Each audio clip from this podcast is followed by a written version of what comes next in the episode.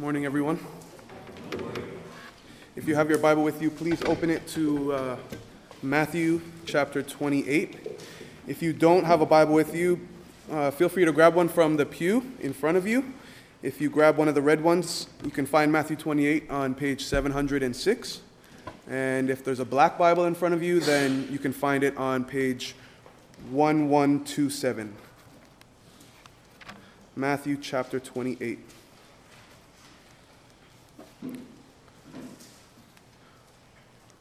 I'm going to read from verse 16 to 20.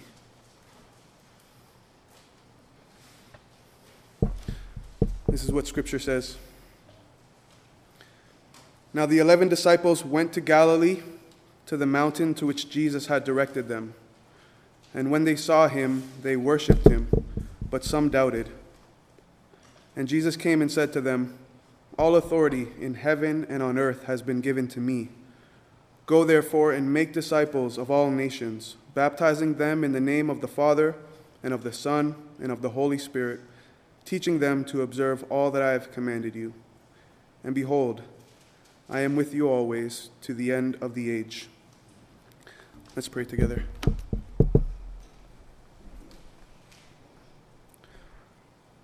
Father, you truly are the greatest of all beings, and we thank you that you've given us your word to reveal yourself. And we pray, Lord, that as we consider Jesus this morning, our hearts would be full of worship, of adoration, of praise, and that our hands and our feet would be set in the path of obedience. Meet with us, we pray, Lord, and do what mere words can't do, and shape and fashion our hearts according to your will. In Jesus' name, amen. If you're 12 years old or younger, can you raise your hand for me? Let me see who's here. Okay. So, you guys will be able to relate with, uh, with this illustration. When I was a kid, my, thank you. When I was a kid, uh, my parents, as most parents do, gave me rules to obey. Uh, things like look both ways before you cross the road, or eat your vegetables before you can get up from dinner, or do your homework before you're allowed to go outside and play. And I remember one day going to my mom, as I'm sure some of you have, and saying to her, Mom, I love when you give me rules. Please give me more and more rules. I'm just kidding. I never said that. That's not true. Actually, on the contrary, uh, I hated a lot of my parents' rules. I felt like they were just trying to uh, make me miserable and keep me from having fun. But when we look in the book of Psalms, King David seemed to have a different view of rules and commands. He says things like this in Psalm 119 I find my delight in your commandments, which I love. And in another passage, I love your commandments above gold, above fine gold. So I wonder, what did King David know about commands and rules that I didn't as a child? Maybe he understood that rules, more than just merely existing for the sake of ordering our lives and compelling us to do certain things, that they exist beyond that to reveal the character of the rule giver or the command giver. That's something that I didn't realize as a child. Uh, it wasn't until certain events happened in my life that I began to learn this lesson. For example, it wasn't until I was riding my bike and didn't look both ways before I crossed the road and got hit by a car, which that is a true story. Uh, then I realized, wow, my mom and dad care about me. They just wanted me to be safe. They gave me that rule as an expression of their care for me. Or it wasn't until I got a bit older and I understood how food impacts our body and our health that uh, I realized that my parents just wanted me to be healthy and happy. And so they gave me those rules about eating my vegetables. Or when they insisted that I do my homework, uh, they wanted me to learn the importance of discipline and working hard, even at things that I don't particularly enjoy, uh, because that would be something that's imperative and important to success, an, an important component of a successful life. So, when coming from a good source with good motives, commands are a means of the command giver to express love to the command receiver. Now that I'm a bit older and hopefully a bit wiser, I can honestly thank my parents for the rules and the commands that they gave me as I was a, as a child because I now understand that those rules were evidence of their love and their care for me as opposed to just a constraint on my life. And I wonder if you sometimes feel that way about the commands in the Bible. There are some in, in the Bible that we can quickly see the wisdom of and understand to be good and right and beneficial for us. But there are others that maybe we wish weren't there, since they call for changes to our lives that are inconvenient, uncomfortable, burdensome, maybe, constraining. I know I sometimes feel that way. Uh, today, we're looking together at a passage in Matthew, commonly referred to as the Great Commission. It's one of the last commands that Jesus gave to his disciples after his resurrection and before his ascension and return to heaven. And many of us, I'm sure, have heard this passage before. And yet, if we survey our own lives and perhaps some of the lives of Christians that we know, uh, it becomes evident that probably far too few of us are actively obeying it. So, what I want to do together today is look a little bit deeper into the command we find here. I want to spend most of our time looking beyond the imperative, the command, and looking more at the implied indicatives in the background. So, to pull from the illustration from my childhood, I want to look more, I want, I want to look beyond the command to look both ways before you cross the road. And I want to look at the heart of care and desire for safety that's behind it. So, we're going to call them implied indicatives. That's what we're going to be looking at today. So, commands in the Bible are known as imperatives. These are orders which are calling for us to submit and obey. And there is one here in our passage, and we'll look at that towards the end of our time together. And on the other hand, there are indicatives. And indicatives are statements of reality that describe to us some truth to simply be beheld. And when those indicatives are about Jesus Christ, they provoke in the heart of Christians adoration and worship and obedience. And so that's my prayer for our time together is that as we behold the implied indicatives in these few verses, our hearts will be filled with love for Jesus, and our motivation to obey the command that we find nestled here in this passage would be a natural byproduct. So let's look at these implied indicatives in Matthew 28 16 to 20. And then we're going to circle back at the end and focus on the one imperative, which is to make disciples. So the first implied indicative that I want to look at in this passage is the authority of Jesus. Uh, in verse 18 of our passage, Jesus plainly states this reality. He says, All authority in heaven and on earth has been given to me. This is a glorious, glorious statement. The one that we Christians know as our Lord, as our brother, as our friend, as the captain of our army, as the savior of our souls. This is the one who has supreme authority over everyone and everything in the universe. But I want to take a moment to look at how Jesus exercises his authority. Because this type of authority, this supreme authority in the hands of a tyrant, is a terrible thing. But when we see what Jesus chooses to do with his authority, we get to know more of his impeccable character and trustworthy character. So I want to look at four ways in which Jesus exercises his authority. First, he exercises it to triumph over his enemies. Our passage opens with these words uh, Now the eleven disciples went to Galilee to the mountain to which Jesus had directed them. And I think here that Matthew, the author, is drawing our attention to something or someone that's missing.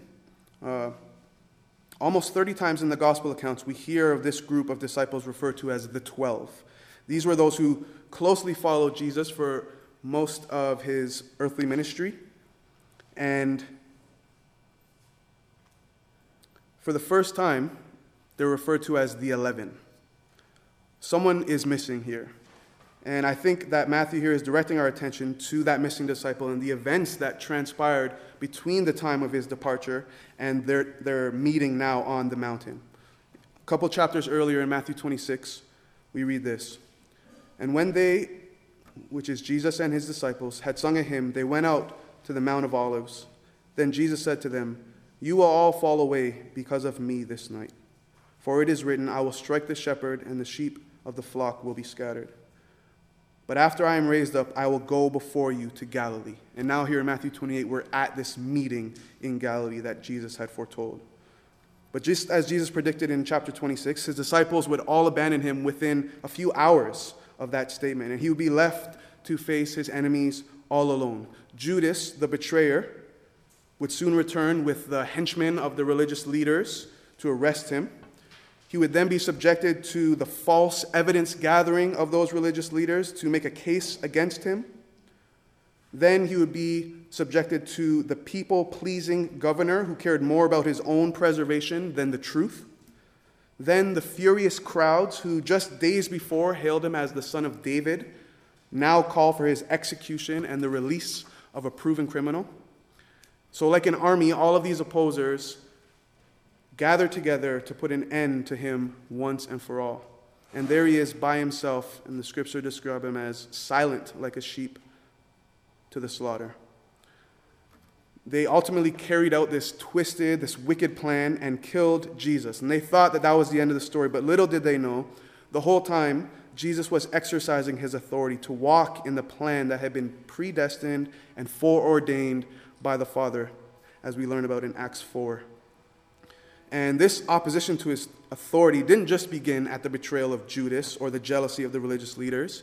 But Pastor Pete read for us from Genesis 12 and 15, uh, one of the earliest instances in the Bible where God clearly lays out his plan to accomplish salvation through this descendant of Abraham and work towards his exaltation among all the world. And even from then, throughout the whole Old Testament, we see one instance after another of people, both inside Israel and outside of Israel, uh, seeking to thwart the purposes and the work and the plan of God. But just like Nebuchadnezzar says in Daniel 4, God's dominion is an everlasting dominion, and his kingdom endures from generation to generation. All the inhabitants of the earth are accounted as nothing, and he does according to his will among the host of heaven and among the inhabitants of the earth, and no one can stay his hand or say to him, What have you done? So, days after Jesus' execution, he would be revealed in glorious radiance, having conquered every one of his enemies. And this is good news for us Christians. Now, in our day, just like in that day, uh, there are false disciples that seek to betray Jesus and his truth every day. There are religious leaders who want glory for themselves and seek to stomp out the real way and the real truth of Jesus.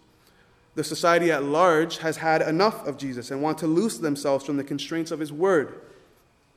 And the self preserving governments here and around the world go along with the will of the people and legislate things that are abominable to God. And so today, just like then, Jesus has absolute authority, and his people, therefore, have no reason to shrink back for fear of persecution or being ostracized like Peter and others did after Jesus' arrest.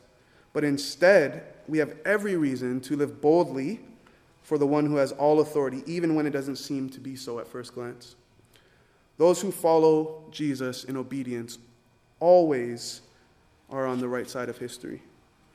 So don't let the media or the God mockers in your life convince you otherwise. A day is coming, says the scriptures, that every knee will bow to his authority. And on that day you will rejoice that you gave your life to making disciples of the Savior who perhaps at, te- at times seems to be losing the battle. So he has all authority over all people and all nations of the world. And should they all gather together and assemble against him and bring war against him, Psalm 2 tells us what his response would be. He who sits in the heavens laughs. Let the fact that Jesus gave this commission after having conquered every one of his enemies by his death give us confidence to follow him in obedience down the Calvary Road. Jesus said, In the world you will have tribulations, but take heart, I have overcome the world. So Jesus has authority to conquer every one of his opposers and the opposers of his people. Secondly, he also uses this is authority to lay down his life. That's the second one. This aspect of, or this way that he uses authority, ought to create in us a deep trust of our Savior. He's not the type of sovereign who sits afar off and in, is indifferent to our trials or needs while issuing commands from his throne above. No, he is the type of king who himself suits up for battle, gets on the battlefield, and fights on behalf of his people. John 15 says, Greater love has no one than this, that someone lay down his life for his friends. And here in our passage, Jesus is about to issue a command, an imperative, that will consume his disciples for the rest of their lives. It will govern their every decision, their ambitions, their plans, and for many of them who are hearing these words from Jesus in Matthew 28, it will lead to their death.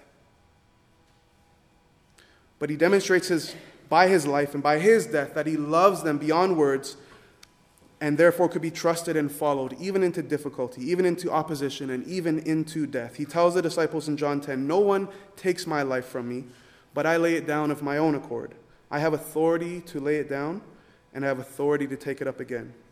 So when we might doubt the wisdom of God in commanding us to open our mouths and tell the world about the salvation that is found in Him alone, and choose rather to interject our own wisdom, which might say, But I'll be the weird person, the Bible thumper in my neighborhood that no one will take seriously, or I'll be passed up for that promotion because I'm seen as the religious zealot in the office. Or that obedience will mean leaving behind the comfort of home and friends and family. If I were to move across the world to make disciples in a, in a region who has yet to hear about the good news. Let us remember that the same one who gives this command is the same one who has lavished his love on us at the highest cost to himself, his own life. This is the kind of command giver we are considering today. One who does what is best for us at great cost to himself and therefore can be trusted when he commands us to live in a way that carries with it great cost to us. The third way in which Jesus exercises authority is, or his authority is demonstrated, is his authority to command the worship of all the world. This God man, Jesus, who was born in the suburbs of Bethlehem, is singularly worthy of worship from every creature on the planet.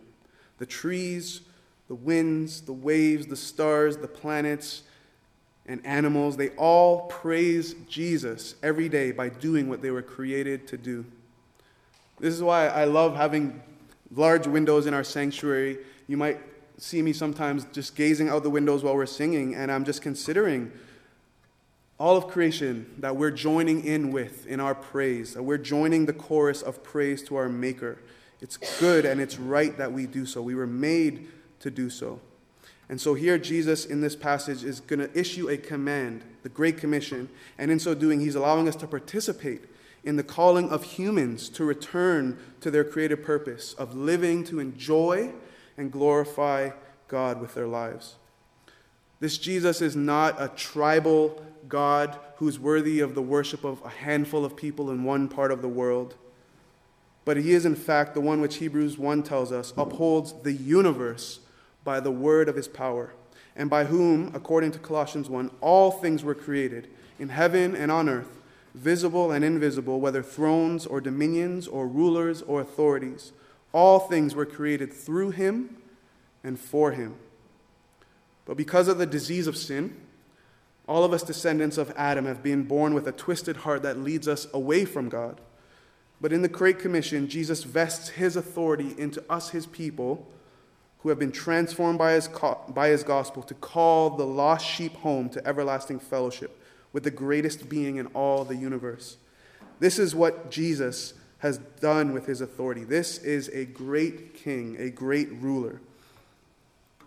Behold this indicative of Jesus' authority, and let this truth simmer in your heart until it boils over into your mouth in the forms of evangelism and disciple making. So Jesus has all authority in heaven and on earth. And what we will now see as our second implication in this Great Commission is that Jesus is so, so generous. The generosity of Jesus. Certainly, God could have chosen to gather his elect to himself in any way he chose.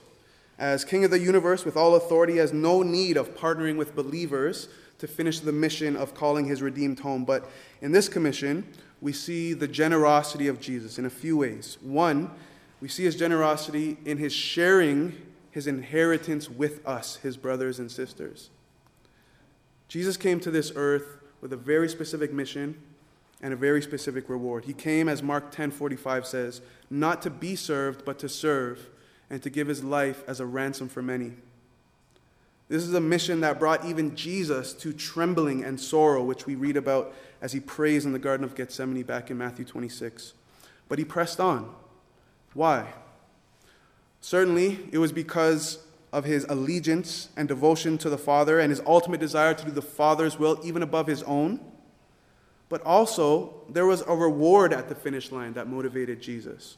We read the prophecy in Psalm 2, which is echoed in Hebrews 1, where God the Father says to the Son, Ask of me, and I will make the nations your inheritance, and the ends of the earth your possession.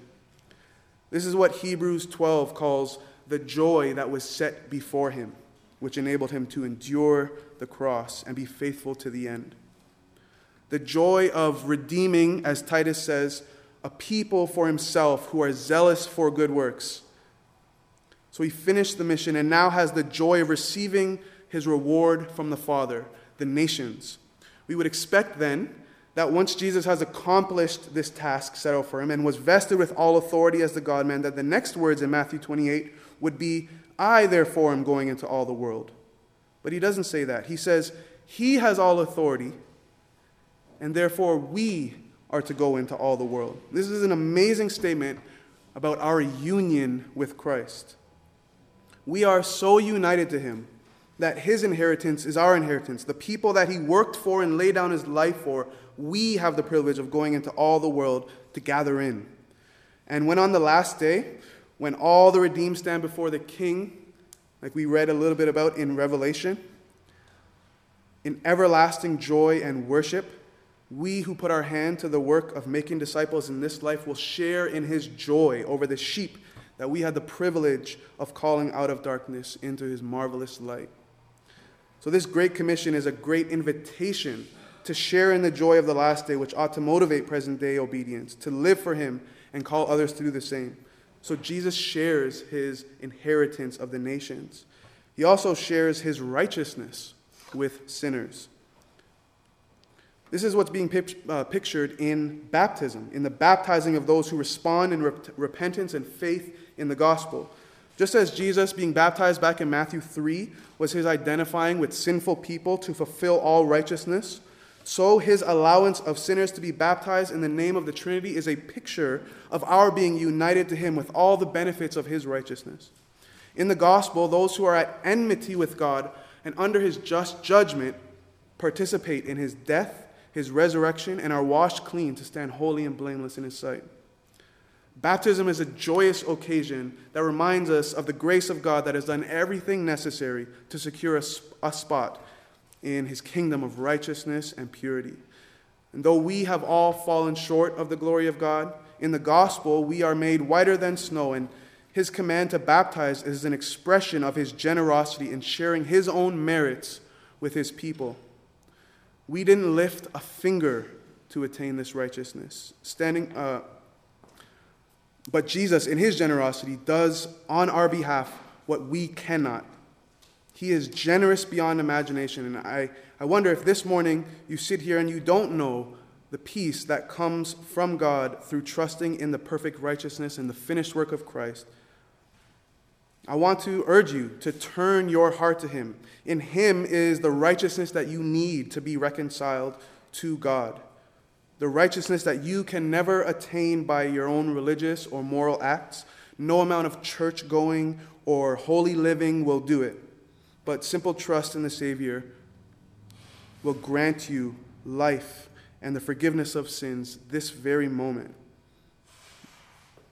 We must, but we must only let go of sin that keeps us from truly living and look to God and the mercy and the grace that He has stored up in Jesus to wash away our sins and make us a new creation, fit for communion with God both now and forever. He will receive those and only those who in humility seek Him for salvation, and he loves to give that salvation. He is generous and will give his righteousness if you will only sincerely ask him for it. He shares his righteousness with his people. Third thing that demonstrates the generosity of Jesus is that he shares the fellowship of the Trinity with believers. We heard some of that even in Peter's prayer this morning. We see in the Great Commission that Jesus shows his generosity in sharing with true repentance the fellowship of the Trinity and baptizing believers in the name of the Father and of the Son and of the Holy Spirit. We are seeing pictured a glorious reality. There is an invitation for true worshipers to enter into the joyous fellowship that has existed for all of eternity between the members of the Trinity. Listen to this shocking passage from John 17 where Jesus prays for his disciples. After asking for a number of things on their behalf, he says these words. These are blank.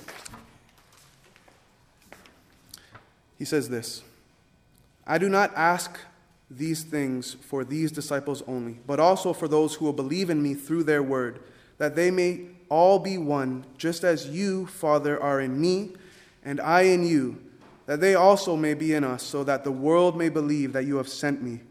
The glory that you have given me, I have given to them, that they may be one, even as we are one, I in them, and you in me, that they may become perfectly one, so that the world may know that you sent me and loved them even as you loved me.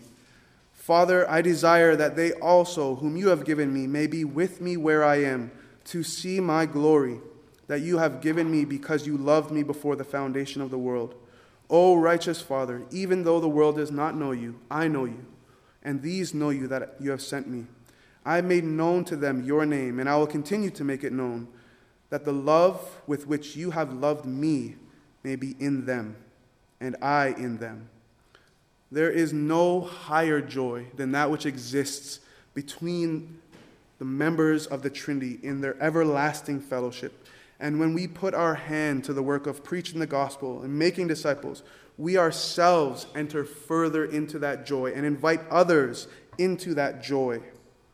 The source of all light and life, the source of all joy and happiness, fellowships with us and with all those who turn from sin to Him. This is great news to spread both near and far. So Jesus is generous in that he shares the fellowship of the Trinity with believers. And lastly, we see his generosity in sharing his power to live holy. Having been so corrupted by the fall that we are unable to do that which our conscience and the Word of God says that we ought to do, and refrain from doing that which we ought not to do, here in the Great Commission, we see Jesus give an impossible task. How can we teach sinners to obey all that Jesus commands, as he says here in our passage? How can one who is at enmity with God submit to his will? How can an adversary become an ally? They can't. Other than by the supernatural power of God's Spirit. So, nestled in the command to teach others to obey the word of God is the promise of supplied power needed to do so. Listen to the words of the Apostle Paul, who praises God for showing himself faithful and generous in supplying the power of a Spirit to convert those in Thessalonica. He says this We give thanks to God always for you, constantly mentioning you in our prayers, remembering before our God and Father your work of faith and labor of love and steadfastness of hope in our Lord Jesus Christ. For we know, brothers loved by God, that God has chosen you. Listen to this because our gospel came to you not only in word, but also in power and in the Holy Spirit and with full conviction. As we open our mouths to testify on Christ's behalf, we are positioning ourselves to witness the Spirit of the living God work in hearts to create conviction of sin and repentance and faith and obedience. Psalm 103 says, He knows our frame. He remembers that we are but dust. But in His generosity, He gives not only His truth as a lamp to our feet, but His Spirit and His Word, which is sufficient for all life and godliness. Listen to the words of 2 Peter. His divine power has granted to us all things that pertain to life and godliness through the knowledge of Him who called us into His own glory and excellence by which he has granted to us his precious and very great promises, so that through them you may become partakers of the divine nature. Are you starting to see this generous Savior? He has all authority and expresses it in the benevolent acts of salvation. And in his generosity, he lavishes upon us and on those who we evangelize to such abundant goodness. I want to look at the third and last implied indicative here the nearness of Jesus. Jesus allows those who live to make disciples to have, in a sense, special access to his presence. It was devastating to the 12 disciples that Jesus would one day depart from the earth. He mentioned it a number of times during his earthly ministry, and each time he was met with either unbelief, confusion, or sadness.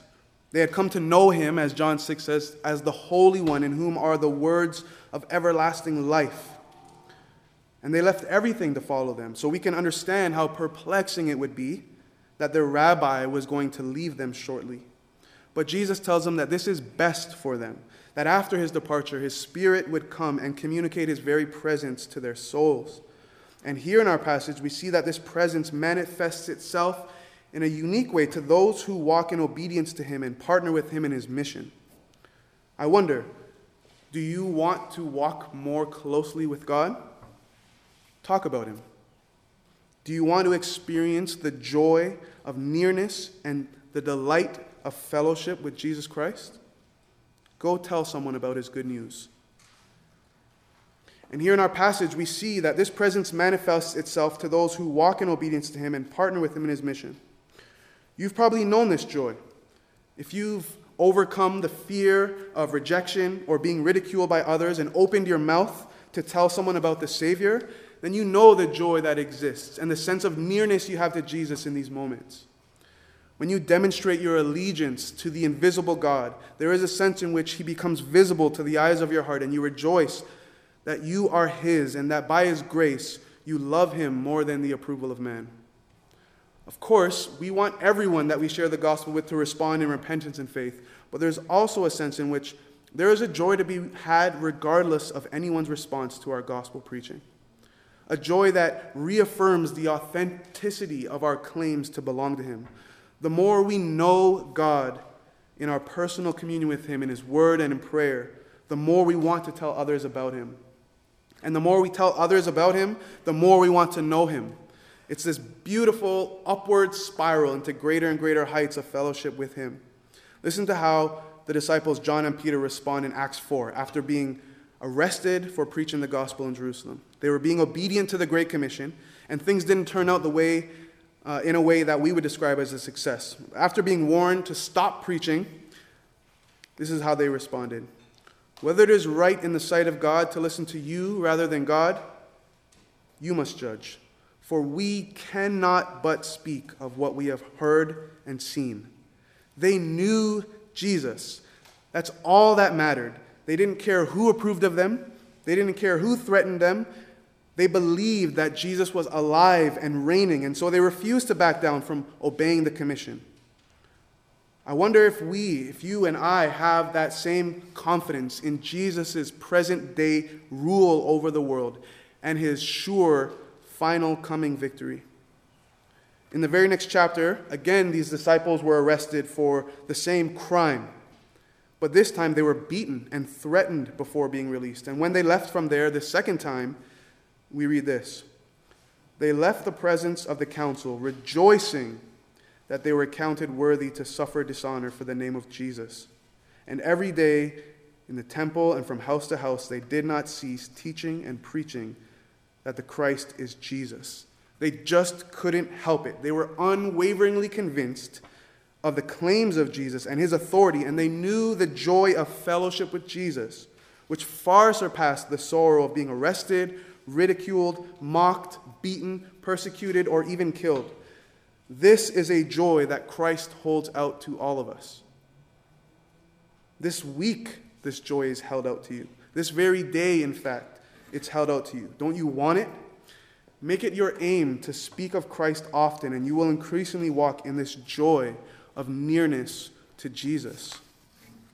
When you're talking with that neighbor or that coworker or friend or parent at the park or daycare or student or grocery store cashier or grandchild or boss or stranger on the bus or subway.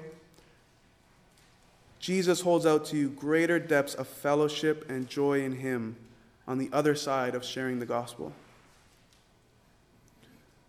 So here we see three beautiful, glorious, implied indicatives in our passage. Now I want to circle back and actually look at the commission. There's only one command in this passage, and it's a very simple one two words make disciples. And when we boil it down, it's really basic and easy to understand. A disciple is one who follows Jesus. Therefore, to make disciples is to do what we can with the help of God to help others follow Jesus. God has laid out in His Word the narrow way that leads to life. And so we, as His ambassadors, are called to go and reach people who are on the broad way and help them find their way to the narrow way.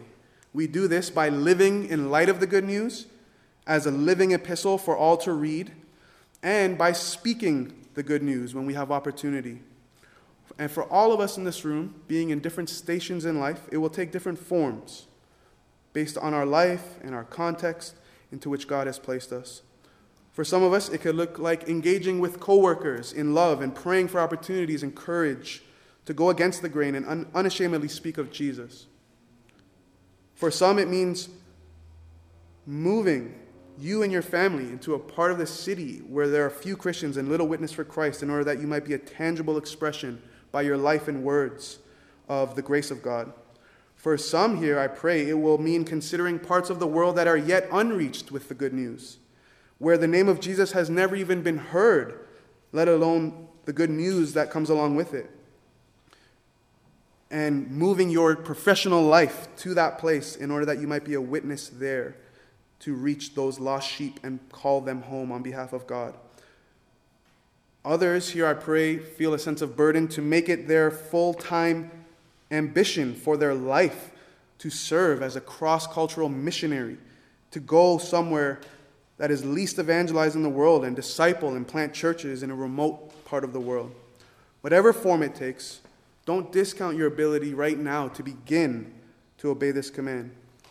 Suggest to a friend that you read a good book, a good gospel centered book together, like What is the Gospel by Greg Gilbert or Mere Christianity by C.S. Lewis. Or maybe you can host a Bible study for your neighbors to look into the scriptures and to explore their questions about the faith. Be intentional in the lunchroom at work to move beyond the typical small talk of the Raptors and the weekend into meaningful conversation about life and eternity. And pray each morning that God would give you open eyes to see the opportunities around you, to speak of his great love for the world. As we heard from Genesis 12, God intends to bless the world through the Savior he has sent. And he sends you now into the world to carry that blessing to them. Let's pray together.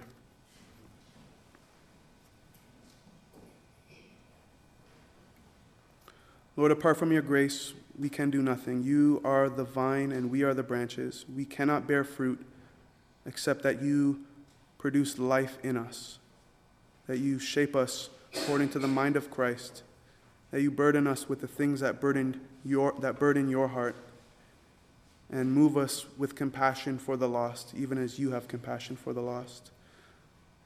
So I pray, Lord, that you would work in our hearts to fill us with high thoughts of you, greater allegiance to you, greater devotion to you that we would be in awe of all that you have done, the way that you have benevolently exercised your authority to bless us, the way that you have generously shared yourself with us, your righteousness and your life and your power.